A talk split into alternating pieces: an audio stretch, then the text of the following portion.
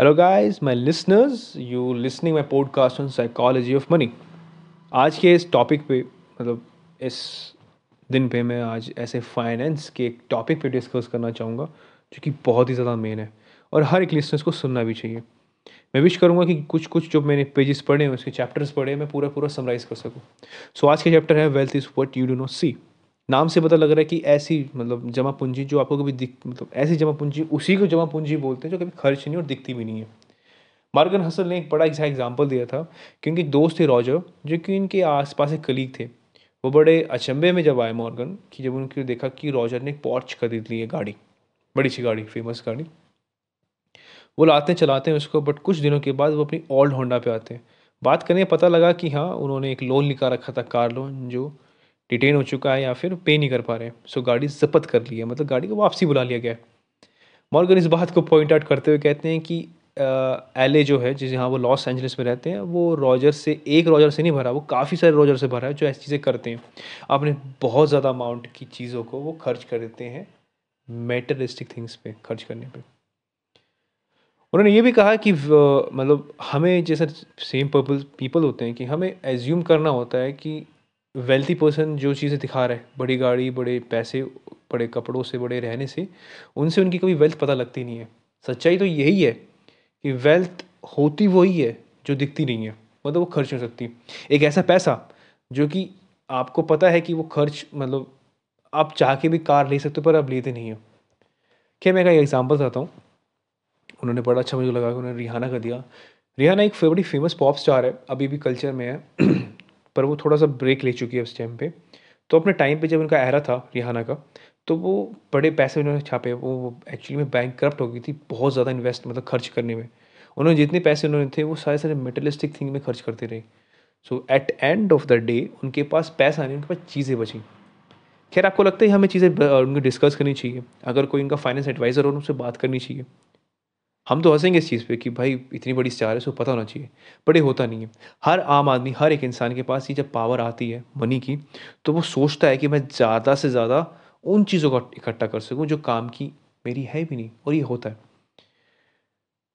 उन्होंने बताया कि हाँ उन्होंने चीज़ों को बड़ा खर्च किया, समझा एनालाइज़ किया, और ये पता लगा कि अगर वो इन चीज़ों को यूज़ करती, बल्कि पैसे को ऐसे चीज़ डबल करने में but end of the day वो डबल हो पाए। बल्कि अगर आप चीज़ों खर्च कर रहे हो चीज़ों पे तो आपके पास मटेरियल मटेरियल नहीं रहे, आपके पास पैसा रहे, जो कि डबल हो सके तो वो बहुत अच्छा रहेगा। इन्वेस्टर बिल मोनी ने बताया कि अगर आपको सच्ची में अच्छा फील करना है, अगर आपको रिच मिस करना है या फिर बहुत अमीर फील करना है मिलीनियर फील करना है तो उन चीज़ों खरीदो जो कि आप अफोर्ड कर नहीं सकते थे। मतलब जो रियली में बहुत ज़्यादा ज़रूरी है। बल्कि आप मतलब उन चीज़ों पे खर्च मत करो कभी कि जो आपके पास चीज़ें काम की नहीं है। डाइट और मतलब खाने डाइट और आपकी ट्रेनिंग में ज़्यादा फ़र्क नहीं होता। डाइट को हम कंपेयर ले सकते हैं वेल्थ की तरह। अब ट्रेनिंग को हम अपनी वेल्थ ले लेते हैं। जहाँ पर हम ट्रेनिंग करते हैं वेल्थ की तरह खर्च मतलब हमारे पास एक चीज़ हो चुकी है, हमने एक एक्सरसाइज करी और वो हमारी वेल्थ होगी। वेल्थ को थोड़ा बहुत टाइम लगता है बनने में। ये बहुत ही बेसिक कॉन्सेप्ट है। और ये तो मैं भी खुद फॉलो करता हूँ कि हाँ ट्रेनिंग करने का आपको एक से दो हफ़्ते में कभी रिज़ल्ट नहीं दिखता। It will take a lot of time and efforts वही वेल्थ का होता है कि वो it take a lot of time and efforts पर हम क्या करते हैं? यूएस में एक सर्वे भी हुआ था कि जो लोग ज़्यादा मतलब ट्रेनिंग मतलब ज़्यादातर लोग ट्रेनिंग करते हैं तो वो उतना ही कैलरी खा लेते हैं।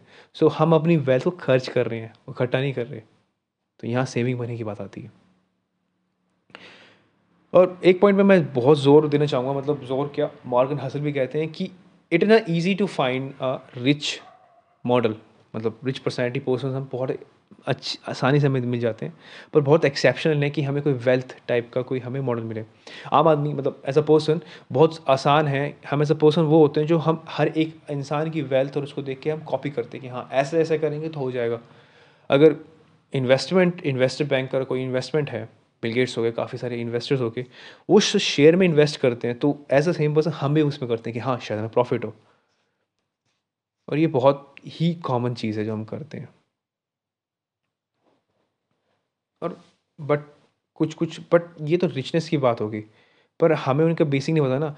वेल्थी वेल्थ लोग जो होते हैं, उनके पास उनकी इन्वेस्टमेंट उनके रिफंड्स उनकी, जो उनकी आई थिंक सर्विस से जब आउट होते हैं, उनकी जो इन्वेस्टमेंट होती है, उनकी फंडिंग्स होती है, वो बहुत छुपी छुपी होती है। मतलब उसे हम कॉपी नहीं मतलब उसे देख के समझते नहीं है। और वैसे भी जो चीज़ आपने ना सुनी हो ना पढ़ी, उसे लिखो कैसे? वही चीज़ है। हर एक फ़ेमस पर्सनैलिटी को आप उठा के देख लो जो बहुत ही ज़्यादा वेल्थ रहे हैं रिच विल्थ वेल्थ रहे हैं वेल्थ वेल्थ रहे हैं। उन्होंने कभी रिवील नहीं किया, उनके बारे में कभी पढ़ा लिखा ही नहीं किया उनके बेसिक बारे में। रिचनेस के लोग तो अब काफ़ी सारे मिल जाएँगे खर्च करते हुए। आप उन्हें फॉलो भी करोगे, क्योंकि हमारा नेचर है फॉलो करना कॉपी करना। और लिटरली बताऊँ तो हाँ world full of modest wealthy person से है, पर उनसे भी घिरी हुई है जो रिच पर्सन है बट वो बहुत छोटे एजेस पे हैं। तो खैर, मैं आपसे ये ना कह, इतना ही कहना चाहूँगा कि हाँ वेल्थ वही चीज़ है जो आप जमा कर सकते हो, इकट्ठा कर सकते हो। वो छोटे पीरियड ऑफ़ टाइम के लिए बहुत कम दिखता है। पर अगर हमारी हैबिट बन जाती है रखना संवा के रखना, अच्छी तरह ध्यान से रखना तो वो आगे जाके हमें बहुत बड़ा इम्पैक्ट देती है। डाइट वाला एग्ज़ाम्पल मुझे लिटरली अच्छा लगा। मैंने इस बुक में पढ़ा ट्रेनिंग का भी, कि हमें ट्रेनिंग में एज अ हमारी वो वेल्थ है। क्योंकि ट्रेनिंग का असर हमारी बॉडी में बहुत लेट दिखता है। Maybe one year even जो प्रोफेशनल्स होते हैं प्रोज होते हैं इवन एज एथलीट भी उनका भी काफ़ी दिनों बाद दिखता है। Weight training weight training endurance training होगी। मतलब आपकी ओवरऑल एक बॉडी पोर्शंस की होगी, वो बहुत दिनों बाद दिखती है। पर ये थोड़ा ना कि हम उसे खर्ची कर दे, खाना खा के कैलरी जितनी कैलरी हम आउट कर रहे हैं, वो इनटेक कर रहे हैं। तो वही चीज़ हमारे खर्चों पे खर्चों पे कमज़ोर मतलब खर्चों पे थोड़ा लगाम लगाइए वेल्थ को अपनी कंट्रोल किए, वो पैसा ऐसा सोचिए, अपने हर एक छोटे छोटे मॉडल्स के टाइम बनाइए, एक टाइम स्लॉट्स बनाइए और आगे बढ़ते जाइए। अगर आपको ये अच्छा लगा हो तो जस्ट फॉरवर्ड इट और बहुत ही ज़्यादा इंपॉर्टेंट लगा हो मतलब इन्फॉर्मेटिव लगा हो जस्ट फॉरवर्ड और अच्छी तरीके करिए। Thank you listeners to just listen my podcast and I hope you will understand new things thank you so much Shaba खैर